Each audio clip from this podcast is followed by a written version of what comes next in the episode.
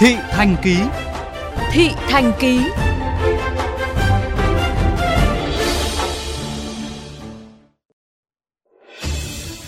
Theo thông báo của thành phố Hà Nội, 5 tuyến phố được đề xuất cho thuê vỉa hè để kinh doanh gồm Hai Bà Trưng, Lý Thường Kiệt, Trần Hưng Đạo, Phùng Hưng, đoạn từ Lê Văn Linh đến Hàng Vải, Nguyễn Quang Bích đến nhà vệ sinh công cộng gần cửa Đông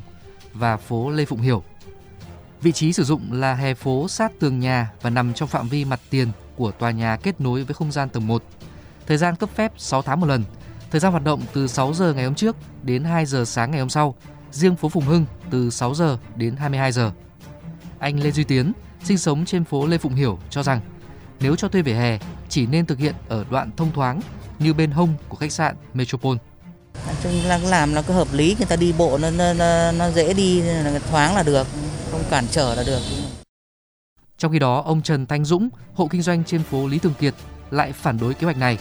Bởi tại số nhà 94 Lý Thường Kiệt, gần nơi ông buôn bán và sinh sống, vốn đã tồn tại một quán cà phê sử dụng tạm thời một phần hè phố, gây bất bình đẳng cho hoạt động kinh doanh, gây khó khăn cho người đi bộ. Cả dãy xe ở đây thì cái lối đi là nó nhỏ chứ dân đi bộ đi thế nào xuống lòng đường đi à đấy là thuê đấy là do nhà nước cho thuê được thuê còn người dân không đủ cho thuê kiểu này Chuyên gia giao thông Phạm Hoài Trung ủng hộ việc cấp phép tạm thời ở những đoạn tuyến vỉa hè đủ điều kiện về an toàn giao thông để kinh doanh dịch vụ, phục vụ phát triển kinh tế cho thủ đô.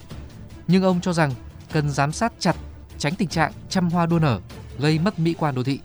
Thực ra là nếu làm minh bạch, làm công khai thì vẫn, vẫn có thể làm được người thụ hưởng thì tất nhiên không tránh khỏi những cái vấn đề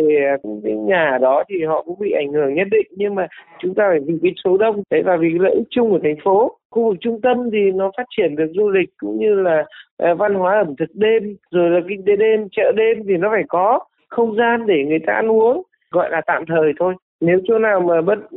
hợp lý chúng ta lại phải điều chỉnh chứ không nên cấp cố định lâu dài. Ở góc nhìn khác chuyên gia giao thông Phan Lê Bình thẳng thắn nói, mục tiêu cho thuê vỉa hè để kinh doanh dịch vụ như quận Hoàn Kiếm đề xuất nhằm hạn chế tình trạng lấn chiếm, kinh doanh trái phép tự phát, ảnh hưởng mỹ quan đô thị, trật tự an toàn giao thông và vệ sinh môi trường là chưa rõ ràng. Bởi lẽ, năng lực quản trị công sản của các cấp chính quyền từ phường đến quận ra sao đều đã được thể hiện rõ trong những ngày cuối năm này khi hiện tượng lấn chiếm vỉa hè làm hàng quán, chỗ đỗ xe xảy ra rất nhích nhác và phổ biến. Ủng hộ một phần thôi là vẫn phải đảm bảo không gian dành cho người đi bộ. Còn nếu dạng kinh doanh mà lấn hết chỗ không còn chỗ nào cho người đi bộ nữa là như vậy là sai hoàn toàn. Ông chủ tịch phường phải chịu xử lý chịu kỷ luật chứ không phải là cứ yên vị ngồi đấy mà người dân thì chịu thiệt hại được theo ông Phan Lê Bình một điểm cần làm rõ trong đề án thí điểm của quận Hoàn Kiếm đó là ai sẽ được ưu tiên sử dụng một phần vỉa hè đơn vị quản lý nên gấp thăm hoặc đấu thầu thay vì chỉ định thầu gây thắc mắc về sự minh bạch trong quá trình thực hiện. Chuyên gia kinh tế Đinh Trọng Thịnh phân tích, giá thuê 45.000 đồng một mét vuông một tháng với 3 công ty Mặt trời thủ đô, Prodigy Pacific Việt Nam và Tài chính toàn cầu được cho là rất thấp nếu so với mức phí các đơn vị khác đang trả để sử dụng tạm thời hè phố nhằm trông giữ phương tiện. Mọi thứ vẫn chưa thực sự rõ ràng, từ mục tiêu lập lại mỹ quan đô thị, tăng nguồn thu cho ngân sách đến quá trình thực hiện cam kết nội dung trong hợp đồng thuê vỉa hè. Một đằng ví dụ như anh đang cho thuê giữ xe cả ngày lẫn đêm chẳng hạn đấy là 264 nghìn đằng này chỉ 45 nghìn thế là nó đã bất hợp lý rồi một phần sáu thôi cái điều thứ hai là anh phải tổ chức đấu thầu hoặc là tìm kiếm một cái phương thức để mà tất cả mọi cái chủ thể có thể tham gia vào cái hoạt động kinh doanh cái vỉa hè đó. Người ta cảm thấy rằng là nó công bằng, nó bình đẳng. Chứ không phải chỉ định thầu. Chỉ nhau anh chỉ cuối cùng là người nhà nhà anh hoặc là sân sau nhà anh hoặc là thế này thế kia. Như vậy là nó không ổn. Theo ông Đinh Trọng Thịnh, việc tổ chức quản lý lại không gian trên vỉa hè là rất cần thiết, bởi dù muốn hay không thì nền kinh tế ngầm trên vỉa hè vẫn đang diễn ra